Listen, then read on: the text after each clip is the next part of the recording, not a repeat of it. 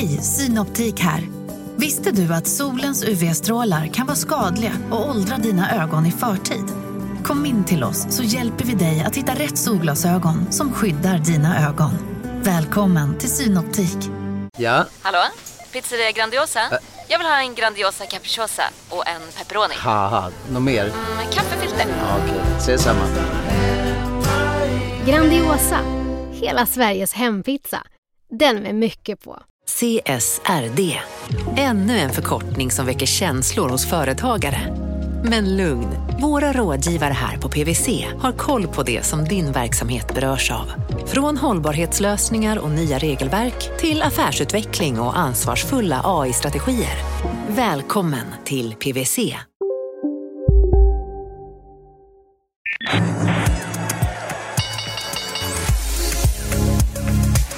Det här är Affärsvärlden Magasin med Helene Rothstein. Hej och hjärtligt välkommen till podden Affärsvärlden Magasin. Idag så är det extra kul för jag har Lena Aplö med mig här i studion. Och du är medgrundare av Nischbank Kollektor där du nu har lämnat alla operativa roller. Men du är kvar som storägare, men för de breda massorna så är du mest känd som investerare skulle jag säga. Det tror jag också. Ja, välkommen. Tack för det. Hur är läget med dig? Jo men det är bra efter omständigheterna får man väl säga. Jag tycker ju att det är så härligt att solen skiner över nästan hela landet. Sen lever vi ju alla i någon slags skugga av krig i Europa. Som ju är lite dämpande på stämningen, måste jag säga. Mm. Men jag mår bra. Mm. Hur har du agerat på något sätt kring det här kriget? Och så, som pågår? Nej. Rysslands invasion av Ukraina. Ja, så har du reagerat eller agerat? Ja, någonting har du gjort. Ja, men jag har ju naturligtvis reagerat som alla har gjort. Mm. Jag trodde inte att vi skulle få uppleva krig i Europa i modern tid. Så jag blev rätt slagen när nyheterna kom fram den här torsdag morgonen tidigt. Mm. Och sen inser man att det kan hända. Och sen inser man att Ukraina bjuder starkare motstånd än väntat. Och det kan nog bli kanske mer långvarigt än vad jag hoppades på. Mm. Och det är klart att man reagerar någonstans. Samtidigt så, livet pågår ju som vanligt. Mm. Och man får försöka förhålla sig lite kylig ändå. Mm. Och förstå att det här är någonting som vi inte kan påverka. Ingen vet vad som kommer att ske imorgon eller nästa vecka eller nästa månad. Mm. Och det är det som är det absolut jobbigast, att leva i en ovisshet och en osäkerhet. Mm. Även om jag när ett starkt hopp att man ska lösa det här på ett någorlunda sansat sätt. Mm. Du bor i Göteborg, ja. Men du kommer från en ort utanför Borås. Ja. Som heter nästan som ditt efternamn, ja, Aplare. Ja. Ja. Jag hade en intervju här för några veckor sedan med Joel Eklund som kom från familjeföretaget TP som är tandborstar. Jag vet. Ja, du känner honom? Nej, jag känner till bolaget. Ja, ja. Jag har någon bekant som har jobbat där. Mm. Men det som han pratade om, det var jättemycket en kollektivistisk och liksom hjälpsam Malmöanda som han pratade om fanns bland investerarna. Hur ser det ut på västkusten eller Göteborg skulle du säga? Finns det någon, om man pratar om investerare, finns det något kollektiv? Finns det några som du investerar tillsammans med och sådär? Ja, alltså Göteborgsandan, det är ju ett neutralt begrepp. Den har kanske klingat lite negativt, men det tror jag inte det gör idag längre. Nej. Och precis som du säger så finns det ju, dels finns det ju formella investerarkluster, alltså knutna till högskolor och annat. Mm. Men sen finns det också informella investerarkluster där vi saminvesterar och vi blir lite kompisar och stöttar och hjälper varandra, håller varandra informerade om vad som är på G. Mm. Kan du säga några sådana kluster? Nej, men vi heter ju inget speciellt. Utan nej. Det är ju... nej, jag förstår. Men vilka personer? Vilka personer liksom korsar du ofta? Jag har ju ett litet gäng som jag pratar med då och då. Det är bland annat Magnus Emilsson, det är Alexander Hars.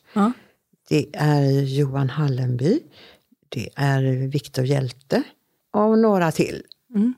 Och det är ju väldigt kul att alltså, inte känna att man konkurrerar utan man samarbetar och samverkar. Mm. För det är, man behöver ju stöta och blöta både praktiska frågor runt bolagen och vad vi tycker och tänker och så. Sen är det väldigt kul att göra investeringar tillsammans med några som man... Ja, men det skapar en samhörighet som är, tycker jag, väldigt härlig att ha. Mm. I Draknästet, som det börjar en ny inspelning här om någon månad tror jag, va? 1 april. 1 april. Ja. och det kan vara ganska långa dagar och sådär ni ska sitta. Men ni startade också något gemensamt bolag senast. Ja, det gjorde vi. Ja. Vi startade Dragon Invest. Ja. Och det gjorde vi både av det skälet som vi är inne på, att det är väldigt kul att samverka och samarbeta. Men först var det praktiska skäl, för det fanns ju flera bolag där vi var flera drakar som investerade. Mm. Och för att både skona oss själva och bolagen och slippa ha 4-5 kontaktpersoner, så kan man då ha en kontaktperson med mindre administration och allting sånt. Mm. Så det var syftet. Och en positiv bieffekt som vi genast kom på också, det är att då håller vi kontakt och fortsätter jobba ihop. Mm. För vi trivdes väldigt bra ihop. Mm. Tyckte det var kul att köra det här ihop. Vad har ni investerat i då hittills? Ja, vi har investerat i Redlocker. Ja. Ett fantastiskt bolag som startat av 2 unga kvinnor. Ja. 21 år vardera. Ja. Gratis mensskydd för kvinnor i alla åldrar, höll jag på att säga. Ja. Så länge man behöver dem. Ja. I skolor, på arbetsplatser och på idrottsarenor och så vidare. Mm. Jätteangeläget projekt, alltså jämställdhet, och det borde ha varit en självklarhet redan när jag gick i skolan. Mm, ja. Men ja. De kom på det och de gjorde det. Ja. Och de gör det fantastiskt bra. Mm. Sen har vi tillsammans också One Cake, ett litet familjeföretag utanför Göteborg som har, vad ska vi säga, de bakar farmors tårta. En frusen tårta som man då tänker sig ska erövra världen. Och än så länge så har man erövrat stora kedjor i Sverige och är på väg utomlands. Mm. Och sen har vi ett bolag som heter Loopeli som gör en, vad ska man säga, enkel videoapplikation för äldre eller funktionsnedsatta för att kunna hålla kontakt med familj och vänner. Också behjärtansvärt, känns väldigt bra. Mm. Alltså alla har ju haft någon anhörig som har varit isolerad under pandemin, och då är det mycket härligare att kunna titta på varandra när man pratar. Mm. Så det känns också jättebra. Sen finns det, jag skulle säga, skyddskläder för motorcyklister. Mm. Som nästan krockkudde i kläderna. Mm. Som också är väldigt angeläget. Lite som hövding fast för motorcyklar. Och som för att skydda ben och kropp och så. Ja.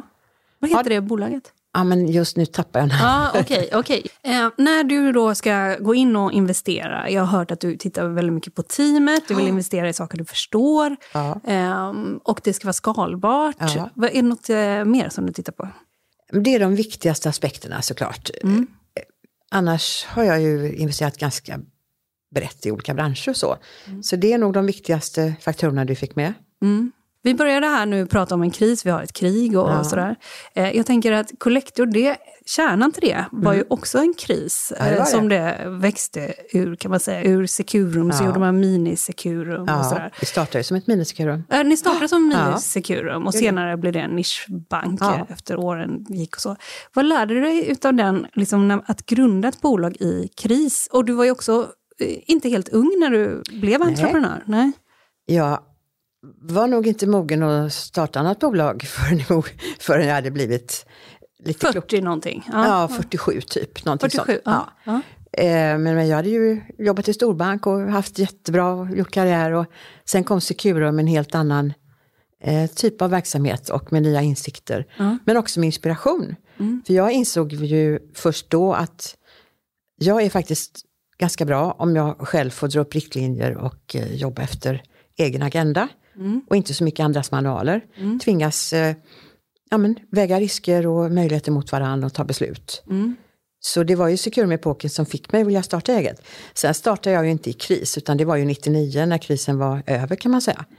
Men däremot vad som kom ganska snart efter vi hade startat Collector, det var ju, vad ska man säga, dotcom-bubblan som sprack. Och då fick vi ju hur mycket rekonstruktionsförfrågningar som helst. Det var ju en liten kris kanske, men ändå väldigt påtaglig för oss. Men det var väl, tror jag, då jag blev ganska mätt på krishantering. För det var rätt många bolag där som inte gick att rekonstruera. Det blev mer typ akut obeståndsrådgivning.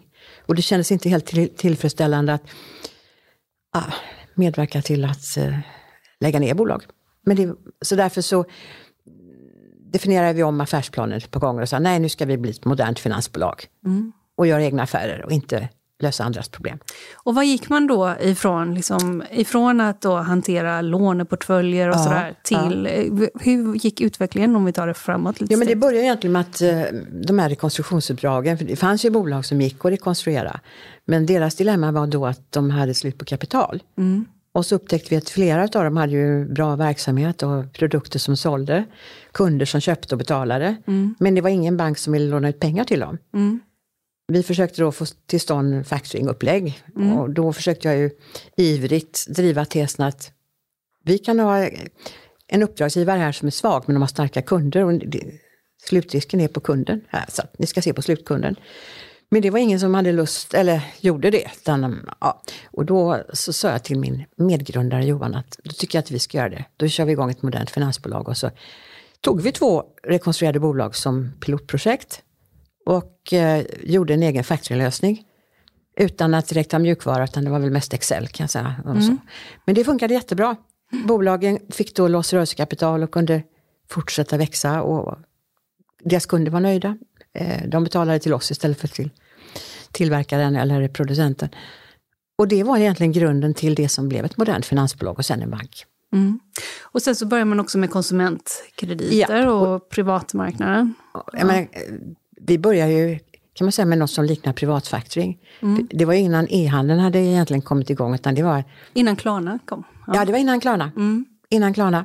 Men jag tittade på Klarna sen, må du tro. Ja. Därför, men vi började med sådana här distanshandelsföretag. Det var tv-shoppar och det var även postorderföretag som började lägga faktura i paket. Men de hade egentligen inte finansiell styrka att behålla. Det binder mycket kapital. Mm. Så vi köpte av dem deras fordringar på slutkund och skickade fakturan till konsument. Mm. Och det hade vi sett att Elders gjorde och det fungerade alldeles utmärkt. Var det därifrån ni fick idén? Ja. Från Knalleland? Ja, Knalleland. Ja, okay. De inspirerade mycket. Det blev väldigt lyckat. Sen var det en av mina kollegor som sa, men Elders lånar också ut pengar till sina kunder. Mm. Och det var jag lite skeptisk, för jag tänkte, det är så många som lånar ut pengar, det finns inget behov. Mm. Men han övertalade mig att köra en liten testperiod. Och det visade sig att det var väldigt många av de här postorderkunderna och tv-shopskunderna som ville låna lite pengar. Mm. Och det blev ju början till vår privatlåneverksamhet. Mm. Var du någonsin tveksam att gå in på det segmentet? Jag vet att du har sagt jättemycket sådär att folk pratar om fina lån, att bolån är fint, konsumentlån är fult och sådär. Ja, men... jag tycker inte om den polariseringen. Nej. Det är ganska orimligt tycker jag att det är bara människor som äger sin bostad som ska kunna låna pengar. Mm. Människor som hyr bostad måste också kunna få låna pengar om det är till rätt ändamål. Mm. Och det kan ju finnas massor av bra skäl. Mm. Om man ska renovera köket eller sommarstugan eller köpa en begagnad bil eller allt möjligt. Så jag tycker inte att det är fult med privatlån utan säkerhet. Utan det är helt enkelt en möjlighet för de som inte äger sitt boende att ändå kunna låna när man anser sig behöva. Mm. Sen är det klart att det finns ju missbruk av allt. Mm. Privatlån, alkohol, mat, droger. Shopping.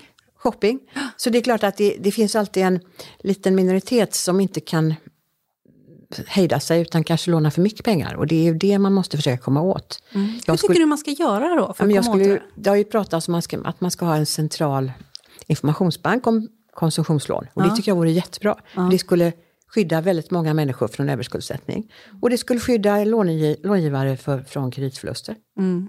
Så ett centralt register vore jättebra. Mm. Alltså om du har tagit ett lån här på 200 000 så ska du inte kunna ta ett till någon annanstans. Ja, det kanske du ska kunna om du tjänar jättemycket pengar eller du har en god anledning. Mm. Men det ska i alla fall samlas ihop information på samma ställe. Mm. Och då kanske man kommer till rätta med de värsta avarterna, att man kanske lånar till spelmissbruk eller annat. Det kommer ju nästan inte kunna hända då. Mm. Har du tänkt på det? Herregud, jag har lånat ut till spelmissbruk eller jag har varit med och... Vad tänker du om det? Nej, men det känns ju inte alls kul såklart. Mm. Men det är väldigt svårt att göra någonting åt, för den typen av kunder tar ju upp lån under väldigt kort period för att finansiera nästa spel. Och den informationen kan man inte få idag. Utan det kan vara en kund som ser väldigt bra ut på upplysningen. Mm. Men vad man inte vet är att de senaste 3 månaderna kan man ha tagit upp 5 lån eller 10 lån. Mm. Och det är det jag skulle vilja komma åt med ett centralt register. Mm. Du hade ju operativ roll väldigt länge i Collector. Ja. Alltså du var inte tänkt att det skulle gå så lång tid. Nej, men det var det ju inte. Från början sa jag att jag ska vara vd i max 10 år. Ja. Sen ändrade jag mig till 15 år. Ja. Och så blev det nästan 20 år då. Ja. Och det är svårt att säga varför. Men det är ju... Ja, men, huvudsakligen är det för att det var ett så kul jobb. Det är svårt att släppa. Mm. När man hela tiden känner att bolaget utvecklas och växer och vi gör nya saker och gör bra saker. Mm.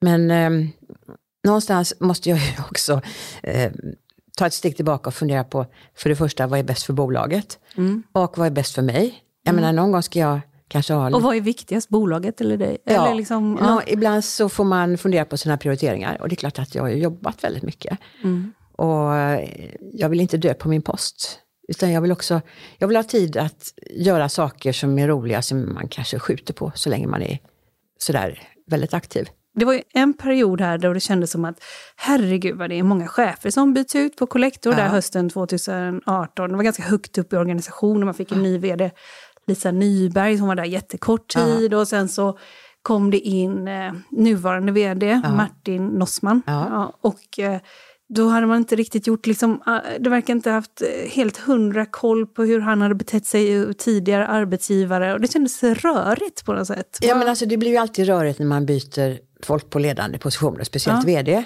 Och det är ju jättesvårt att rekrytera till det som var ett tillväxtföretag med väldigt tydlig entreprenöriell inriktning och anda. Ja. Och det är inte så lätt att komma från storföretag och förstå vad det innebär i kulturchock. Nej. Så vi lyckades inte så bra med det. Alltså Lisa är en fantastiskt duktig person. Ja. Men det var fel jobb för henne. Ja. Och det, både hon och vi trodde att det skulle vara rätt. Men det blev inte rätt. Nej. Och då kom Martin Nossman in. Mm. Men han berättade om sin bakgrund på Handelsbanken. Och vi förvissade oss om vad som hade hänt. Och vad han inte hade varit inblandad i. Det var ju en ganska, vad ska jag säga, ensidig inlaga. Som beskrev verkligheten på ett sätt som inte riktigt var korrekt. Och därför så stod jag upp för Martin. Och kände att han är helt rätt vd för Collector. Han har berättat om de historiska problem som han blev inblandad i. Därför att han var på fel avdelning. Men jag kollade också upp med en del av hans tidigare kollegor. Och kände mig helt trygg att han var inte med i de missförhållanden som uppdagades då. Det var lite MeToo-relaterade saker? Eller lite... Ja, det var väl nog en allmän... Alltså, tradingrum är ju speciella som miljö. Mm. Jag menar, jag jobbar på storbanker. Jag vet hur språket där är. Det är ingen skön miljö att jobba i. Nej. Och det är både grabbigt och det är allt möjligt. Killarna mellan är inte så snälla med varandra heller. Utan det är en tuff miljö. Och kräver nog en viss typ av personlighet om man ska stå ut. Mm. Jag tror inte att det var så mycket MeToo-inslag, men att man inte hade släppt... Man hade inte låtit duktiga tjejer komma fram. Mm. Och det är ju också någon sorts MeToo på kanten, tycker jag. Men förutom de här vd, liksom att man rekryterar... Det har ju hänt också andra banker. Jag vet, Avanza hade en vd väldigt kort tid, till exempel också, som kom från ICA, tror jag. Ja. Ja. Men förutom det så var det också flera på andra positioner, CFO och så. Alltså det var ju en period som var liksom rörig här 2018. Ja, det var det. Vad hände? Liksom, var det något allmänt som var på gång? Eller vad? Alltså, det var väl snarare en serie olyckliga sammanträffanden. Ja. Därför det är också så att i ett växande bolag så får man då och då problem med tidigare rekryterade medarbetare som var jättebra vid den tidpunkten. Mm. Men när bolaget växer och växer så ställs det nya krav. Mm. Och alla orkar inte med att utvecklas den takten som krävs. Mm. Och ibland måste man då få en ny roll och byta på den här rollen. Mm. Och det var väl lite grann det som hände. Mm. Att vara CFO i en börsnoterad bank är inte någon enkel historia. Nej. Och med ett regelverk som bara blivit tuffare och tuffare. Så att, ja, men där hade vi behov av att förstärka organisationen. Och det gjorde vi. Ja.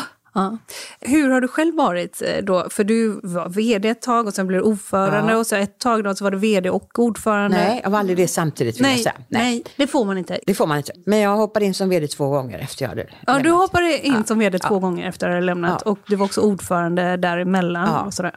Hur gick det?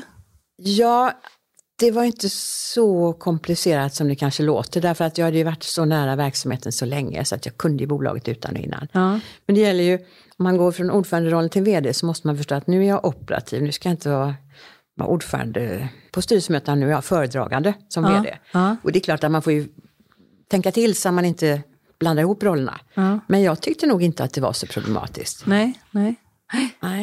För precis innan du slutade så kom ju en jättekreditsmäll på 800 miljoner kronor.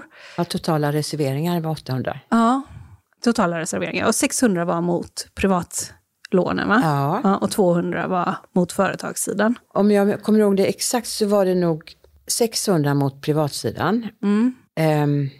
Någonstans knappt 150 mot företagssidan och 50 var nedskrivning av IT- tillgångar. Ja. Vad var det som hade hänt här? Och för sen så blev det då en företrädesemission. Ja. Man tog in 1 miljard för att stärka. Ja, men för det första så var det ju så att det kom nya reserveringsregler under, hänförliga till IFRS 9. Där man kategoriserar lån stage 1, stage 2, stage 3 beroende på om de betalar i tid eller 30 dagar för sent eller mer än 90 dagar för sent. Och med det kom ju nya tvingande reserveringsregler. Och eftersom vi hade lämnat privatlån i många år, hade så kallade inkassostockar då. Folk som inte har kunnat betala i tid men som betalar av lite successivt.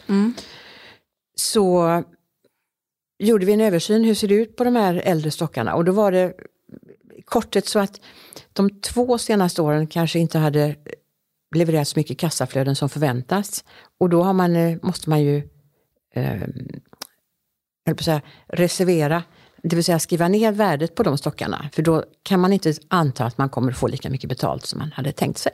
För folk kunde inte då betala som de hade tänkt? Nej, och du vet, jag har varit med så länge så jag vet ju att det fluktuerar. Ena året så kommer det lite mindre pengar, nästa år kommer det mer. Det kan bero på allt ifrån konjunktur till när skatteåterbäringen betalas ut. Alltså det finns sådana här datumeffekter som är... Men de 2 senaste åren hade kassaflödet varit sämre så då behövde man reservera för dem. Och då passade man samtidigt på att reservera för alla andra gamla stockar också. Rätt eller fel kan man ju tycka, det kanske inte hade varit nödvändigt men man ville vara säker på att vi inte hade några tillgångar som var övervärderade. Och då blev det är de stora talens lag, så då blev det 600 miljoner som behövde reserveras för eventuellt framtida förluster. Men man ska komma ihåg att de hade inte inträffat. När man säger kreditsmäll så tror man ju att man har förlorat pengar momentant. Men det här var reserveringar för eventuellt framtida förluster. Men samtidigt hände inte detta då era peers som man säger. Alltså det var nya regler som vi skulle förhålla oss till och sådär.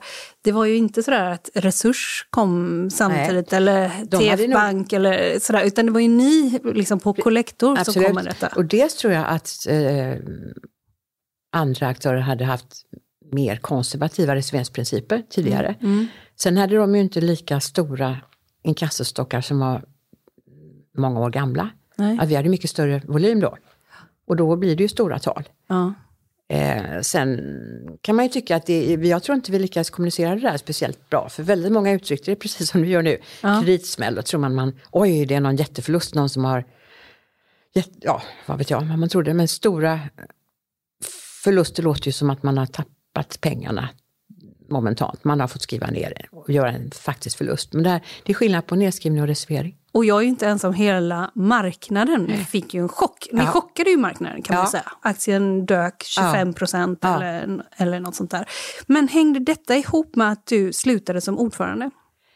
Ja, men alltså luften gick nog ur mig lite, får jag nog säga. Jag tyckte nog man skulle värdera varje stock för sig, varje år för sig så att säga.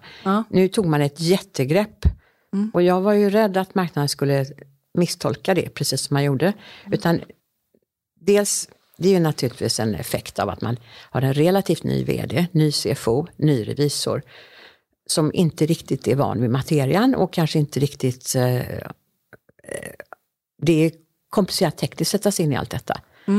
Och då kanske man vill rensa bordet ordentligt en gång för alla istället för att hålla på... Dutta. Jag kanske hade varit mer benägen att värdera år för år. Hur ser det ut nu? Då blir det inte de dramatiska slagen, men nu valde man att göra en. Och det är klart att då kände jag väl kanske att om styrelsen i övrigt tycker så är ja men då får det bli så. Ja. Och då kände jag kanske att nu är väl tiden för mig att börja trappa ner. Mm. Mm. Och så kom Erik Selin, storägaren. Ja, han har ju tidigt varit, alltså vi har ju jobbat ihop många år. Ja. Så han var väl vice ordförande innan. Ja. Men han, eftersom han är storägare så var det ju rätt givet att han går upp som ordförande. Ja. Och det här är ju faktiskt fortfarande relevant, för imorgon tror jag det är, så startar ju en stor insiderrättegång som har med det här fallet att göra, ja, helt enkelt, där de på Balder, där Erik Selin är, ja det är ju hans bolag höll jag på att säga helt och hållet, men där han är storägare, där det var under någon lunch så de fick uppgifter om att nu kommer det vara enligt åklagaren, ska vi tillägga. Enligt åklagaren. Ja. Nu kommer det uppgifter här om att det kommer vara ett ras och sen så nu ska det utredas. Nu är det rättegång här om insider. Så det är ju fortfarande, det här fallet är ju fortfarande relevant, ja, och liksom levande i allra högsta grad så att säga. Är du på något sätt inblandad i den rättegången? Alltså jag vet att du inte åtalar och sådär, men är du kallad eller har du... Nej, det är jag inte. För jag var inte involverad kan man säga. Nej, skönt. Jätteskönt. Ja. Och jag har ingen aning vad som faktiskt inträffades. Nej. Vad som hände. Nej. Det vet jag inte. Så därför är jag inte kallad.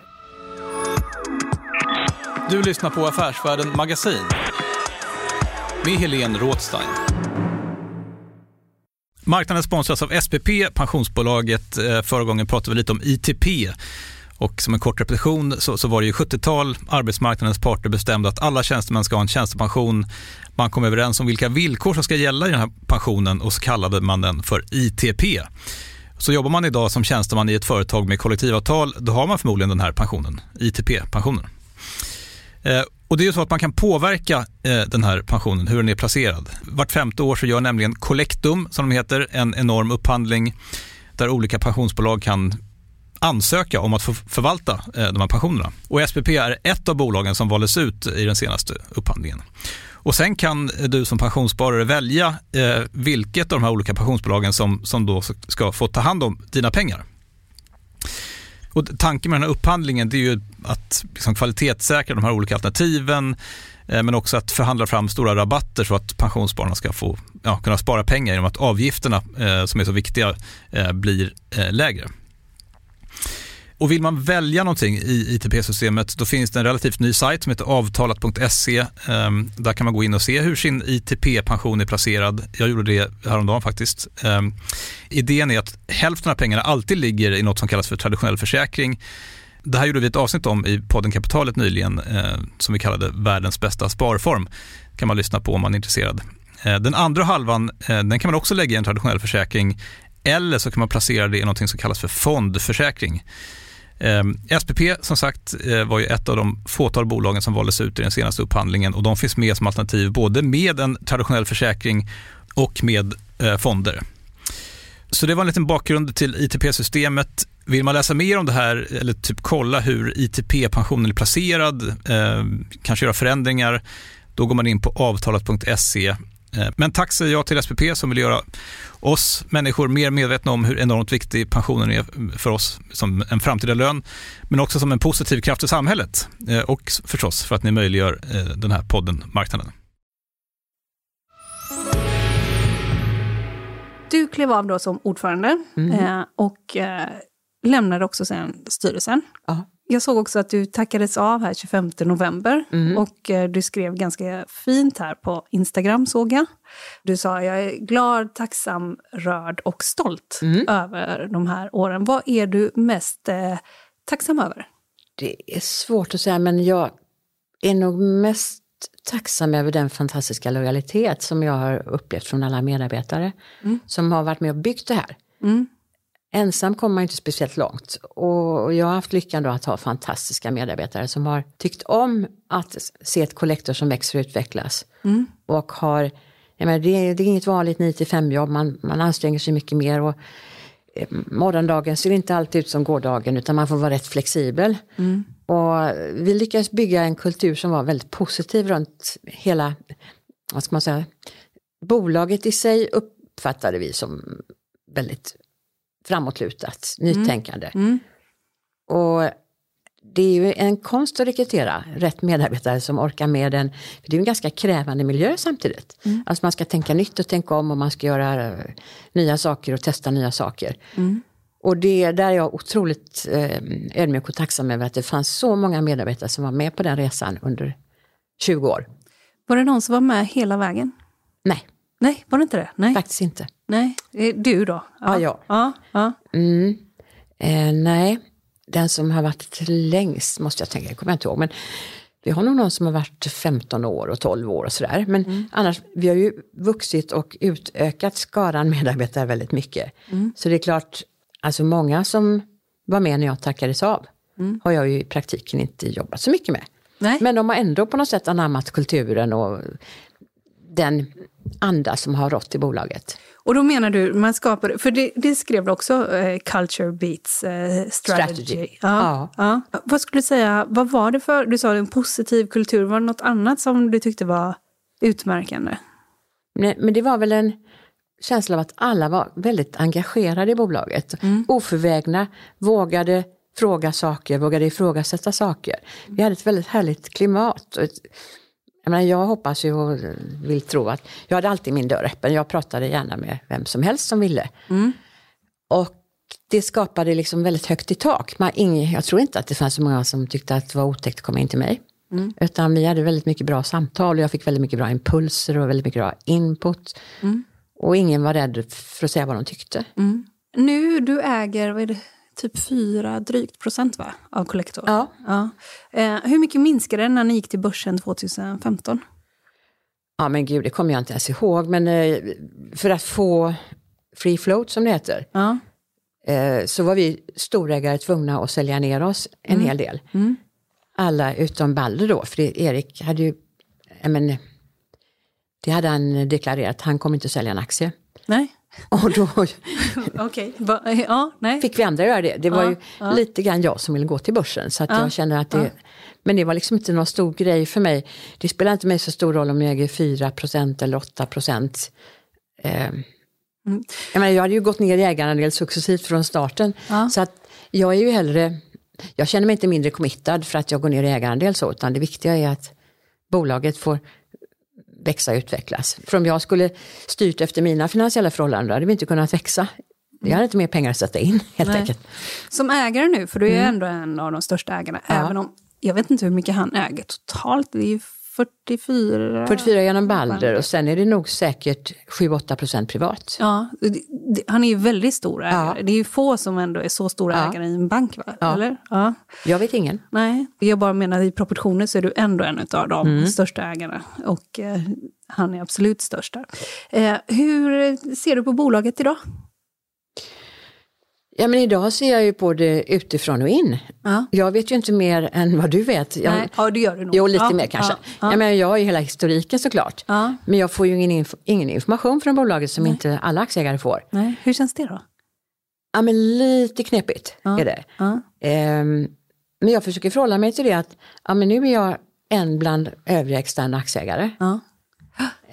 Och då... Det är... Inte så konstigt faktiskt som jag trodde det skulle bli. Början var det konstigt. Men nej. Nu får jag ju å andra sidan möjlighet att se väldigt objektivt på vad man gör framåt. Och vad jag tycker är bra och inte bra. Och så kan jag välja att köpa mer aktier eller sälja aktier. Eller har du gjort något av det än så länge? Nej, det vill jag inte kommentera. Inte? Nej. Du lyssnar på Affärsvärlden Magasin. Med Helene Rothstein. Marknaden sponsras av Carla. Vi pratar ju en hel del om bilar här på kontoret. Carla har ju skapat, skulle jag säga, det som är standarden för hur man idag köper och säljer bilar på nätet. Kort bakgrund bara. Carla säljer och leasar begagnade elbilar och laddhybrider på Carla.se. Alltså en helt digital upplevelse. Och man har gjort det här med ett nästan maniskt fokus på vad en bilköpare faktiskt behöver. Jag gjorde ju en intervju med en av grundarna, Patrik Illerstig, i marknaden här ganska nyligen. Daterad 25 mars, om man vill lyssna på den. Men där berättar han hur de kom in i det här lite från vänster för att försöka uppfinna hela den här liksom bilköpupplevelsen från början. Och de har idag, vilket är rätt otroligt, 4,8 i betyg på Trustpilot. Jag har sett många företagssidor på Trustpilot, men det här är nog bland det bästa jag någonsin sett faktiskt. Man kan sälja bilen till Carla också. Då går man in på Carla.se, delar lite info om bilen. Sen får man en gratis värdering och ett bud. De hämtar bilen helt gratis i hela Sverige. Och så har man pengarna på kontot i samma stund som de hämtar bilen. Det är grymt. Så ska du köpa en ny bil eller sälja din gamla, eller båda delar för den delen, gå in på Carla.se och kolla. Alltså Carla.se, och Carla stavas med C. Tack så mycket till Carla. Men förutom detta då så har du investerat i andra bolag. Nu lämnar vi Collector lite grann. Så investerar du onoterat och också i andra bolag. Men utav de noterade innehaven, du har bland annat ett innehav här, Albert, eller hur? Ja. Det var ju från början onoterat. Det var ju lite startup när jag investerade i det. Hur länge har du varit? Det är mattehjälpsbolag kan man säga. Ja, men nu är det mer än så. Nu har man börjat med andra ämnen också. Men det är ett digitalt läxhjälpsföretag som... Två väldigt smarta killar startade i Göteborg. Där har jag varit med från starten, och det är väl 5-6 år sedan. Och det är ju lite grann det som är det häftiga med startups, att man är med och utvecklar bolagen och förhoppningsvis hjälper till och ser till att de kan växa och utvecklas. Och i några fall kommer de gå till börsen, i några fall kommer de kanske köpas upp, och i några fall så kanske vi sitter kvar i evigt. Amen. Och sen, som jag har förstått det, så har du har också en del i ganska traditionella bolag, eller hur? Alltså så SCB. Ja, men det är en gammal börsportfölj som bara ligger still. Det bara ligger still. Och vad har du där för någonting? Ja, men det är som du säger, jag har ju SCB, min första arbetsgivare. Där du var länge. Där jag var 12 år. Och jag gillar fortfarande den banken. Bra. Du gör det. Jag kunde. Ja, är du? Nöjd kund. Bra. Men sen har jag Volvo, Ericsson, Balder, Kungsleden, Platser, Svolder, H&M. Svolder, vars familj också är storägare i Collector. Visst har du rätt, familjen Lundström. Exakt. Lundström. Och om vi då tar de nyare investeringarna, Albert, kan du säga några till? Du har... Ja, men det finns ju ett till noterat i Bricknode. Varför har du gått in där? Ja, men de har en väldigt bra backoffice-lösning digital. Det är sånt där som bakom kulisserna på bank som inte syns. Just det. Tråkigt jobb som kan digitaliseras. De har varit jätteduktiga att utveckla mjukvara. Just det. Och de är ganska nya på börsen. Ja, de gick väl till börsen i höstas. Ja, just det. Var det självklart att gå in där i IPO:n? Ja, jag gick nog in lite innan till och med. Ja, det gjorde det. Ja. Ja, men jag har följt dem, sett vad de har gjort faktiskt på olika håll. Och sen är jag ju också investerare i Backing Minds, som har ägt Bricknode ett tag. Så att jag har haft anledning att följa med. Och jag tycker de är jätteduktiga. Och jag tror att de har väldigt mycket bra framför sig. Och detta då, att du är med i Backing Minds. Hon är en av drakarna bland annat. Det är två. Det är två tjejer. Sara Wimmerkrans, som är en drake. Och Susanna Jaffi. Ja. Och jag har varit med dem sedan starten i deras första och andra fond. Ja, precis. Och den här typen av fondinvesteringar, alltså indirekta investeringar, är det något som ökar hos dig också generellt? Ja, men jag hade ju tesen att hur många direktinvesteringar kan jag ha och hålla ordning på? Och det är ju ärligt en snabb begränsat. Alltså det tar ju tid och kraft. Så jag hade väl egentligen inte tänkt göra så många direktinvesteringar mer. Men det har jag gjort ändå. Men jag tycker ju att det är väldigt... Det kan ju vara så att man kan saminvestera med fonderna. Med Back in Mice. Då har man en organisation som har gått igenom bolagen noggrant och gjort det. Och är det som man gillar bolaget så kan man ju se om det finns möjlighet att saminvestera. Och det är också en sorts investerarkluster ju. För de har ju ett stort antal investerare i sina fonder som känns väldigt kul att jobba ihop med. Och sen tycker jag då att Sara och Susanne är enormt duktiga och som har hittat en liten twist som inte andra gör. De investerar ju i princip bara utanför Stockholm och hittar kanske branscher som inte är så hypade. Och därmed så kan man komma in till ganska vettiga värderingar. Finns det någon annan fondstruktur som du är inne? Ja, Black Cambiar, som kommer från Serendipity-gruppen kan man säga. Också speciellt, man går in i framförallt det som kallas Valley of Death, eller Death Valley. Alltså bolag som behöver ta in, de har kommit igång och börjat växa men de är inte tillräckligt stora för att attrahera det. Kanske lite större VC-bolag. Mm. Så de kanske behöver ta in mellan 20 och 50 miljoner. Mm. Och de har också varit jätteduktiga att identifiera rätt typ av bolag och lyckas bra med sina investeringar. Det tredje, lika bra att ta det också, Wall Street är också inne i. Ja. Det är ju en ganska, de har investerat däremot väldigt tidig fas och har ju skapat en fintech-hub ute i Sollentuna. Det heter ju The Factory. Där sitter alla, eller i princip alla bolag man har investerat i och så får man då gemensam hjälp med det man behöver. Det kan vara finansiering och det kan vara redovisning, legala frågor. Men man har också samarbete med Google och Amazon så man kan även få hjälp med utbildning därigenom. Det känns som att du är ändå väldigt igång. Ja. Ja. Är du liksom, hur känns det? Jag vet att du fyllde 70 förra året. Ja, och det är något som jag gärna hoppar över i min CV, men det, så är det ju. Så är det. Ja. Ja, men, fast det är väl kul att vara igång? Om man, ja, absolut. Ja. Det är jättekul att vara igång. Ja. Men jag fick en sån otrolig ögonöppnare när jag insåg att jag faktiskt skulle fylla 70. Ja. Det var ett väldigt otäckt tal. Ja. Dels insåg man att jag har ju väldigt mycket kortare framtid än baktid. Ja. Och sen låter 70 som man skulle vara skräpplig. Och jag kände mig inte skräpplig. Nej, jag hörde någonstans att, eller om jag läste att du har ett partytryck att du kan gå ner i brygga till exempel. Ja, ja. Eller upp i brygga, ner vågar jag inte längre. Nej, okej, okay. Ja men från, ändå. Ja. Ja. Ja. Ja. Det är mer på barnkalas, jag gör det. Jag tror inte det skulle locka så många. Men ja, nej men det är någonting som jag tror hjälper mig i alla fall. Så jag tränar ju hyggligt mycket. Mm. Och jag vill hålla mig stark och frisk och rörlig. Mm. Mm. En sak är ju om man tar då de investeringarna i fondstrukturer. Då behöver man inte hålla på så mycket. Nej, behöver man inte hålla på så mycket. Nej. Men sen så du ska ju samtidigt vara med i Draknästet här en säsong till. Mm. Och så jag motsäger mig själv hela tiden. Ja. Ja. Rucka på gränsen alltid. Ja. Det var som min 10-årsgräns som vd när jag blev 15 och 20. Ja. Ja. Men vad är det? Vad är det? Ja, men jag vet inte vad. Ibland så tror jag bara att men jag måste ha väldigt svårt att säga nej. Men jag har övat mycket på att säga nej. Men samtidigt så är jag väldigt nyfiken. Och då tänker jag, men vi hade väldigt kul, vi som spelade in Draknästet förra året. Mm. Och då när vi fick frågan igen så tänkte jag, ska jag verkligen göra det här? Mm. Så känner jag, men å andra sidan, om de andra är med, då tror jag nog att jag vill det. Bara för att vi hade väldigt kul ihop. Och sen träffar man ju en massa unga och gamla. Alltså inte, jag ska inte bara säga unga grundare, för det var ju en del medelålders också. Mm. Men företag som man inte hade en aning om att de fanns. Och det är inspirerande att höra stories. Mm. Och sen brinner jag ju mycket för att föra ut entreprenörskap i breda led. Mm. Det finns ju väldigt många som sitter på bra, spännande idéer. Men som kanske tvekar att ta det där steget och lämna en anställning och förverkliga sin dröm. Mm. Och jag hoppas att fler skulle våga göra det. För att det är inget farligt. Mm. Och skulle det inte funka så kan man ju söka jobb igen.